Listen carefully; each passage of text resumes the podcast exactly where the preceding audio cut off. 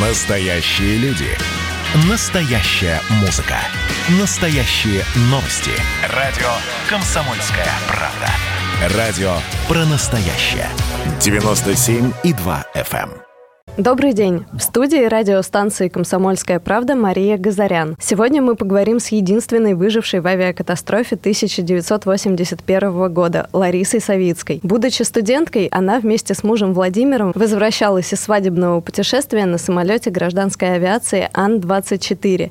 В небе лайнер столкнулся с бомбардировщиком Ту шестнадцать К, который проводил погодную разведку двадцать четвёртого августа. В авиакатастрофе погибло тридцать семь человек. Выжила только Лариса, упавшая с высоты пять тысяч двести метров. Еще трое суток до прибытия спасателей она продержалась в тайге одна. Накануне премьер двух фильмов, художественного и документального, Лариса Савицкая расскажет о событиях сорокалетней давности, о том, как найти силы жить после катастрофы и потери любимого человека. Причем жить счастливо, найти свое призвание, встретить новую любовь, вырастить сына и внучку. Как и многие настоящие герои, Лариса старалась не привлекать к себе внимания, пока ее историей не заинтересовались киношники. Лариса, давайте начнем с главного. Вы выступили консультантом на съемках художественного фильма «Одна» режиссера Дмитрия Суворова. Как он вас нашел и уговорил досконально вспомнить события тех лет? Нашел случайно, через моего сына. Вышли на меня. Художественный фильм. Даже мне было интересно посмотреть, что получится из этого. Потому что от катастрофы меня спас художественный фильм. Кадры из фильма буквально. Поэтому вот у меня такой долг был перед кинематографией, чтобы вот я смогла как-то поучаствовать и, может, кого-нибудь еще спасут. Это вот тот, это тот итальянский фильм «Чудеса случаются», который вы посмотрели с первым мужем случайно в кинотеатре, правильно? Да, правильно. Смотрели где-то за год до катастрофы. Казалось бы, ну, фильм и фильм. Но в нужный момент вот кадры из фильма, они, в общем-то, меня спасли. Показали выход к спасению. Как Вы... нужно действовать. Когда у тебя нет надежды ни на что, твой мозг может вспомнить, что выход все-таки есть. И вот всплыла прям перед глазами кадры из этого фильма, как спасалась там девушка. Я сделала то же самое. Мне нужно было перебраться в кресло, сесть и в таком положении ждать удара о землю. То есть вы действовали ровно так же, как героиня фильма? Нет, не совсем. Этот кадр был, она летит в кресле, а я в это время лежала на куске этого самолета, ну, на полу. Поэтому мне пришлось перебраться в кресло, то есть вот это вот само передвижение мое, оно вот меня спасло. Потому что мне нужно было видеть землю. Ну, там уже дальше включили следующие этапы спасения. Ну вот, частичка такая этого фильма, в череде событий, она свою роль сыграла. Что помогло вам самой спастись больше? Способ группировки в кресле, который вы посмотрели в этом итальянском фильме, или то, что при взлете из Комсомольска-на-Амуре вы пересели подальше в хвост? Череда событий. Требовались все вот эти действия, не только мои случайности какие-то, что они уже не были случайностями в общей картине. И то, что мы пересели дальше в самолете, там, ближе к хвосту, то, что я уснула, и вот этот фильм, и мои занятия танцами, и спортом, и то, что мозг работал не как обычно, а в каком-то другом режиме. Мне нужно было поймать вот этот момент удара о землю. Там, кстати, еще березы помогли, что упали на березы, а не в тайгу, не в лиственнице. И вот этот момент удара, мне нужно было отталкиваться ногами, чтобы я осталась жива, не повредить себе что-то. Хотя там повредилась, конечно, прям переломы были, но очень сильно отталкивалась от самолета этого. Ну, как бы самортизировали ногами. Если бы не было танцев, то, я думаю, сложно было бы такое сделать. Нельзя было паниковать. Вот этот еще момент. Но я не паниковала, не потому что я там храбрый человек, да, а потому что мой муж погиб, и, в общем-то, у меня такое, видно, шоковое было состояние, вот оглушенность уже эмоциональная, что мне немножко было, ну, как-то безразлично, что со мной произойдет. И я не ставила перед собой каких-то сверхзадач. Ну, я имею в виду сверхзадач, например, очень хотеть выжить. Ну, то есть этого не было. Поэтому все вот эти изменения, которые там происходили очень быстро, мой мозг успевал вот обработать эту информацию и как-то вот с ней делать выводы. Быстрее, чем я могла это осознать. Насколько достоверно в фильме показаны сцены крушения самолета?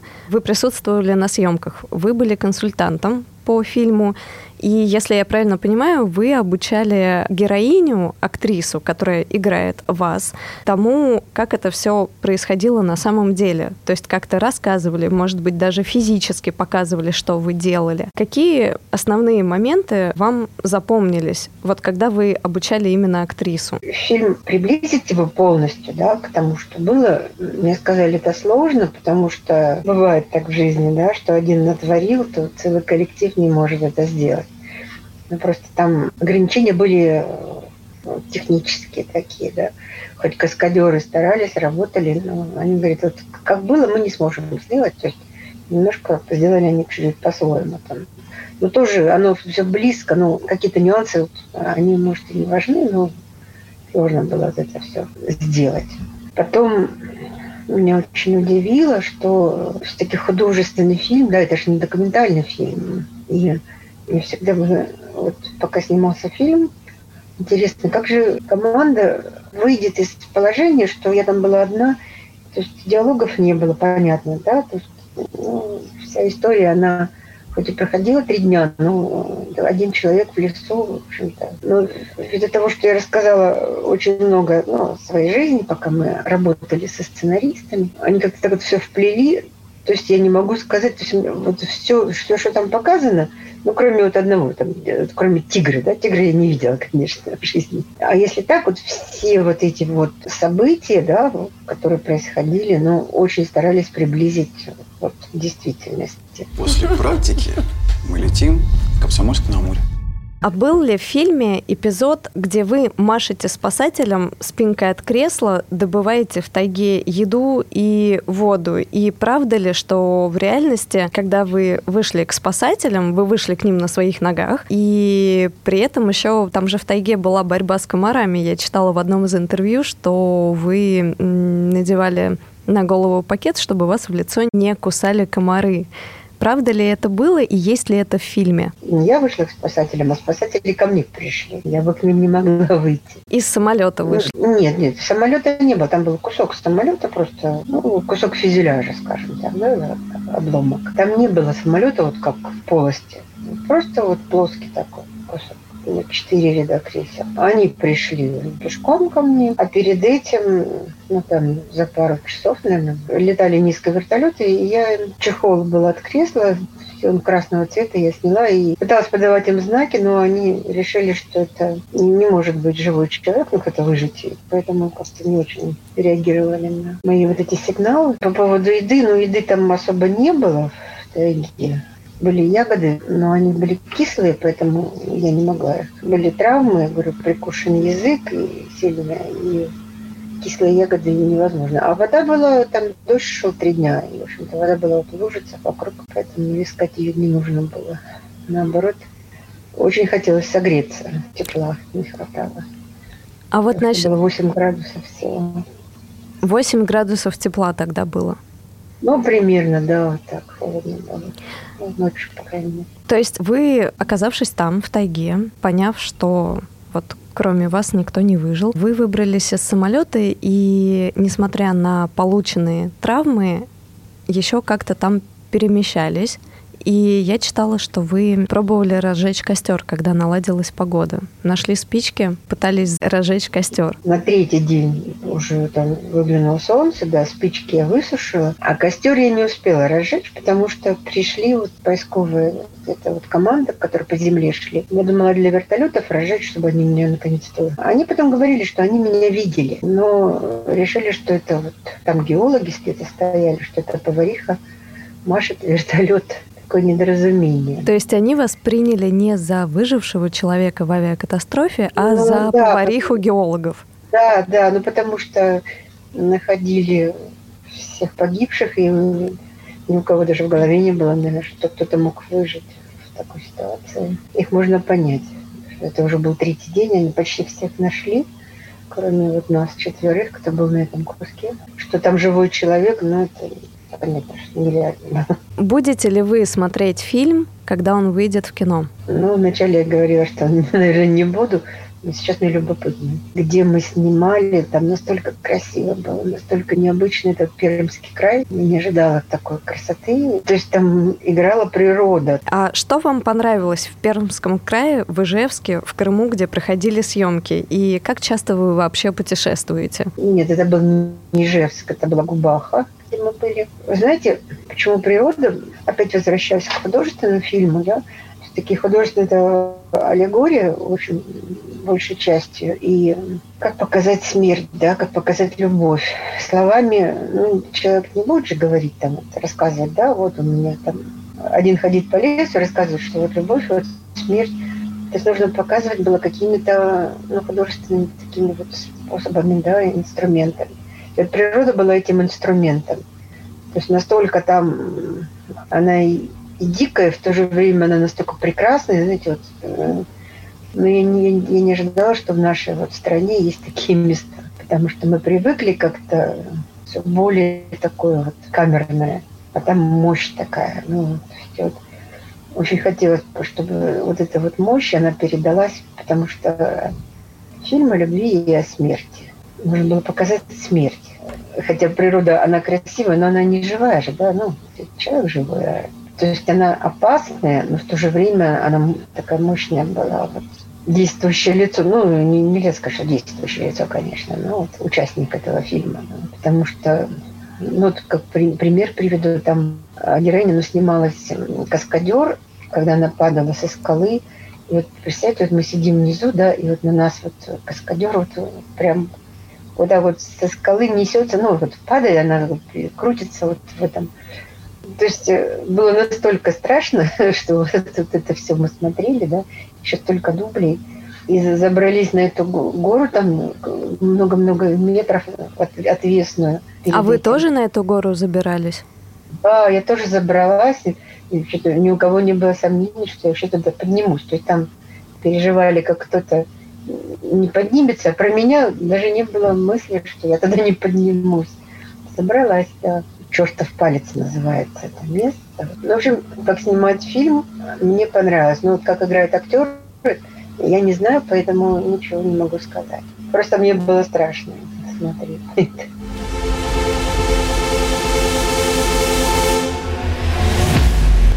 Вдруг поняла, как сильно он меня любит. Сильнее, чем я его. А вот вы еще снялись в документальном фильме «Восемь минут до земли» Анастасии Сарычевой. А какое значение для вас имеет этот фильм? И поедете ли на его премьеру? Ну, на премьеру, если пригласят, поедем, конечно. Мы снимались вот с моим мужем, с Тимофеем. А какое значение? Вы знаете, там я могла рассказать историю эту. Мы очень бережно подходили маленькими кусочками так. В художественном фильме моего голоса нет, да, вот в каком плане, что моего рассказа нет. А здесь, ну, как бы, я так вот рассуждала, так думала, что оба этих фильма, они дополняют друг друга на самом деле. Один визуализирует, показывает картинку, да, но я там молчу. А второй фильм, где был мой рассказ, там нет картинки, но есть мой голос. Я думаю, вот эти два фильма, они, ну, я говорю, если их смотреть один и второй, то, в общем-то, картина так более-менее полная такая, потому что ни художественный фильм, ни документальный, они не могут передать вот всего того, что там было. Мне очень хочется забыть всю эту историю, честно. И поэтому мне хотелось, вот я это сделаю, и все. И я буду говорить, что я ничего не помню, ничего со мной не было, это будет самое, наверное, лучшее. У меня как-то незакрытый такой гештальт, потому что вот незаконченная история. А сейчас уже так попроще, уже себя могу отпустить, потому что у меня все это время, вот уже столько лет, у меня ощущение, что я все падаю, падаю, падаю, никак не приземлюсь. Ну, правда, немножко приземлилась уже вот лет десять назад, а так еще все в падении. Я не перестаю поражаться вашему жизнелюбию и юмористическому отношению к ситуации. Но это ведь действительно с психологической точки зрения тоже важно закрыть для себя эту ситуацию и, возможно, с этими фильмами это действительно получится, а людям это подарит новые эмоции и возможность, ну, немножко побывать в теле другого человека. Ну, знаете, еще вот у Карнеги он очень много-много писал, да, давно читала еще в юности, но больше всего мне нравится про лимон. То есть жизнь подарила тебе лимон, да, сделай из него лимонад. То есть в нашей жизни может быть все что угодно, и отказываться от каких-то опыта, да, от, даже от такого вот ужасного, там, трагического. То есть когда отказаться мы не можем, но нужно его переработать где-то на пользу себе, другим людям, потому что, ну, раз уж случилось такое, да, то силы всегда будут пережить самое тяжелое. Что, конечно, об этом говорить уже, когда прошло столько лет, немножко проще, чем первоначально. Ну, вначале это было, как воспринималось. Ну, вот так работает наша психика. Мы все-все-все пристраиваем куда надо. Из минусов рисуем плюсы. Моя вторая профессия, да, которую я получила уже после вот всего этого, я психофизиолог. И, во-первых, найти ту нишу, да, не важно, что это будет, хобби, работа, ну, все что угодно. То есть это должна быть ниша, которая тебя, ну, куда тебя тянет, да, где ты можешь хоть чуть-чуть там шевелить лапками, ну, так образно говоря. Даже все не мило, но там вроде бы, вроде бы ничего, вроде бы так что-то греет. А во-вторых, как бы ни было тяжело, вот нужно немножко от этой ситуации как бы отстраниться. И дело, учеба, плане. Работа, это все помогает отстраниться от неприятных ситуаций. Конечно, потому что, не, ну, учеба, это, это учиться чему-то новому, во-первых, это переключает, да, отвлекает, ну, отвлекает от грустных мыслей таких, переключает, и, в общем-то, ты растешь, потому что любое обучение – это рост там и духовный, да, и психологический, то есть ты что-то новое постигаешь, ты меняешься.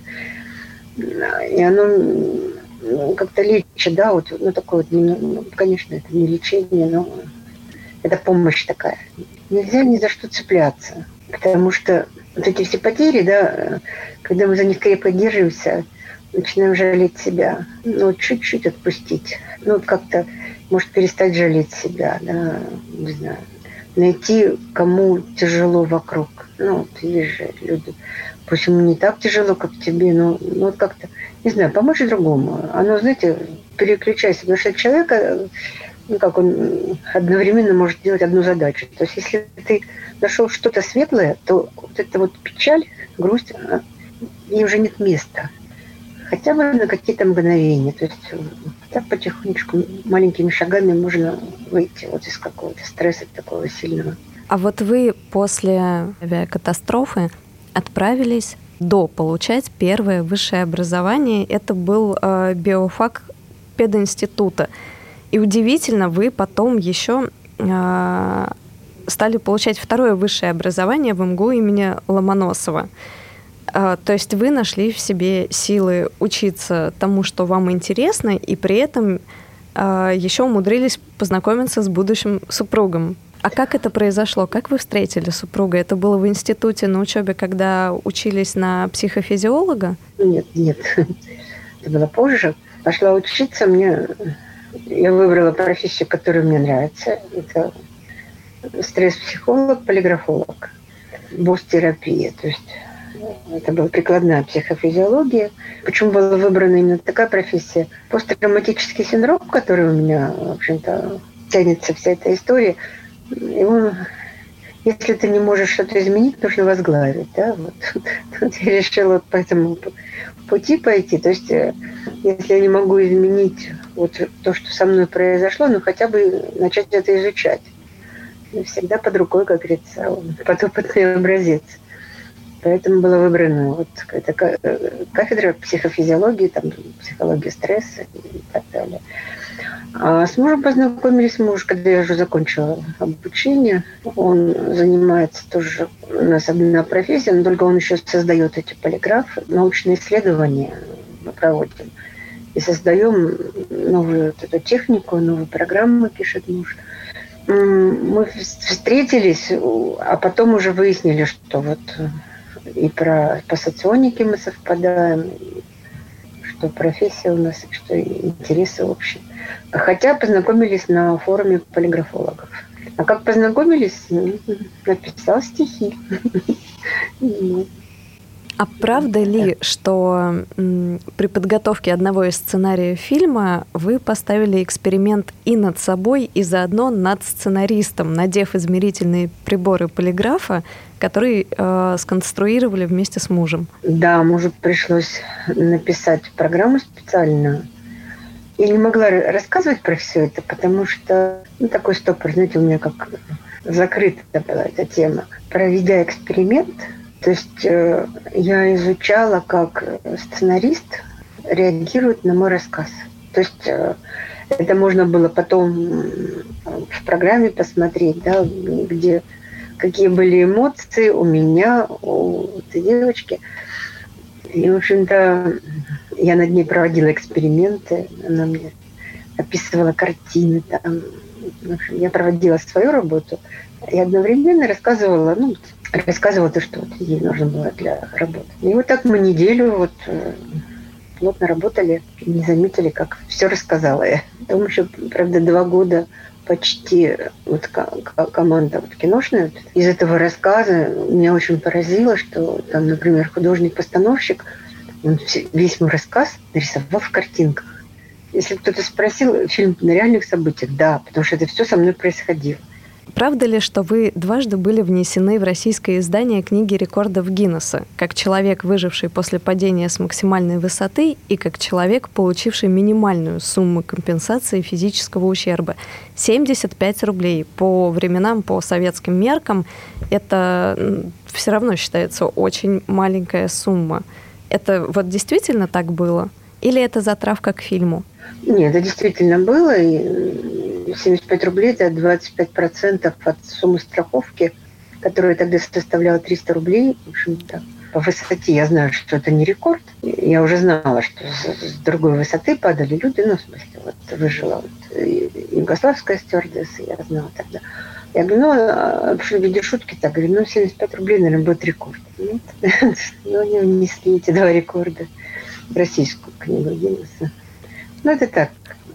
Не очень серьезно. То есть все-таки упоминания в, в российской книге рекордов Гиннеса есть? Да, у меня есть эта книга, они мне подарили, она у меня это со мной есть. Существует такая, с моей фотографией. Тогда я не могу не задать другой вопрос. А, несмотря на многочисленные повреждения, инвалидность в советское время вам так и не дали по сумме этих повреждений. Почему вы не пробовали получить этот статус позже, когда сменилось не только власть и название страны, но и многие процессы внутри? Вот с первого января две тысячи двадцатого года процедуру получения инвалидности и прохождения медико-социальной экспертизы значительно упростили. Есть ли у вас желание попробовать сейчас получить этот статус или, прожив уже сорок лет, как полноценный человек, практически. У вас уже такого желания нету. Знаете, я научилась жить с этим. Я научилась жить с этой болью, которая у меня есть, и, в общем-то, решила, что буду справляться сама. Ну, а кто получается. Вас поддерживал, кто помогал в то время, когда приходилось самой выбираться из такого, ну, тяжелым даже назвать это положение, это сложно, потому что сложно человеку и мне, и нашим слушателям представить, вот каково это пережить и каково выбираться. Кто помог вам во всей этой ситуации? Друзья, родители? Ну, и друзья, и родители, и друзья, и даже незнакомые люди порой, журналисты иногда, да, как ни странно. Ну, благодаря публикациям, да, и на лечение вот меня, ну, как договаривались, что я так приезжала. Потому что, ну, так бы, конечно, сложно было. Для меня была важна каждая любая помощь, потому что в силу своего здоровья, там, и вот сын очень много болел в детстве. То есть я работала так по мере возможности. То есть иногда получалось там несколько месяцев не работать, да, но не получалось просто физически. И болезнь ребенка была, и, и моя, да, то есть э, все вместе там. Налетать вы а, не боитесь? Ну, понимаете, как вот, что такое бояться летать, да? Вот. Наверное, у меня не возник этот страх. Потому что фобия, ну, у нее своя там вот эта история, как она возникает, да? Я не успела испугаться, скорее всего, поэтому я не боюсь. Почему сын боится? Ну, многие люди боятся летать. Когда с Георгием летали, я держался меня за руку. Вот это я вот знаю, да. Это сын держал, держался за вас, да, когда летали да, вместе? Да, да. Было такое. Вот ему страшно, я говорю, ну, на, на руку вот держи. А вы ведь довольно много путешествуете, и в том числе со съемочной группой, по фильму «Одна» тоже путешествовали, летали. Вы вот... А по поводу, что много, много я где-то летаю, путешествую, но нет, конечно. Во-первых, это дорого. Такой возможности просто нет. Может, я бы и летала много. То есть желание есть путешествовать почаще? Желание есть. Вот я почему согласилась сниматься фильм. Говорит, вот мы поедем туда, поедем сюда. Я говорю, хорошо, согласна. Потому что ну, новые места всегда интересны, конечно. То есть вы отнеслись к этому не только как к закрытию гештальта и прожитию нового оп- опыта, а еще как к приключению действительно с авантюризмом? Ну, за десять лет это был первый отпуск, поэтому нормально отнеслась с большим энтузиазмом. Ну, я не думаю, что куда-то полетели далеко. Так. Несколько дней вот такие отпуски были, такие по земле. То есть никуда не летали. Лариса, мы вам желаем почаще отдыхать. Надеемся, что нас, наше интервью услышат и что в вашей жизни появятся новые, более позитивные события благодаря информационной работе. Желаем также вам счастливых дней рождения. Считается, что у вас их два. Это одиннадцатого января и двадцать четвёртого августа. В этом году с премьерами двух фильмов, которые выйдут, можно ли считать, что их будет четыре? Ой, фильмы... Ну, считается это как день рождения, по, как праздник или нет? По, по задумке фильмов это должно быть что-то очень необыкновенное. Потому что, я говорю, даже я сама удивилась. То есть я восхитилась, и где-то так у меня гордость, думаю, ну, надо же, куда приложила, к чему ручки. Ну, ну, то есть, я думаю, зрителям будет очень интересно. Ну и потом в нашей стране должны быть герои. Вот, пусть буду я. Ну, это шутка, конечно. То есть фильм очень хороший. И один, и, и, надеюсь, второй тоже, потому что очень старались. Прям я никогда не ожидала, вот честно, что настолько работа команды, да, вот они как, как одно целое. Это, это что-то невероятное, конечно. То есть так создаются вот, я думаю, хорошие фильмы. Таким способом. Очень надеюсь, что всем понравится. Лариса, вы вот шутите, что... будете героем. А ведь на самом деле мы этой беседой хотим напомнить нашим слушателям, что настоящие герои зачастую остаются незамеченными. Также вот врачи, спасатели и просто необыкновенные и неравнодушные люди. Но именно огласка их необыкновенных историй кому-то может помочь выжить, кому-то справиться с потерей и просто со сложным периодом в жизни. Так что мы действительно считаем вас героем, и надеемся увидеть э, в фильме интересное отражение событий, которые с вами произошли. Спасибо вам огромное и желаем вам здоровья и благополучия с вашим мужем, счастья, здоровья э, сыну и внучке. Спасибо. Завтра будет новый день. И мы должны с вами жить. Поверьте, мы справимся.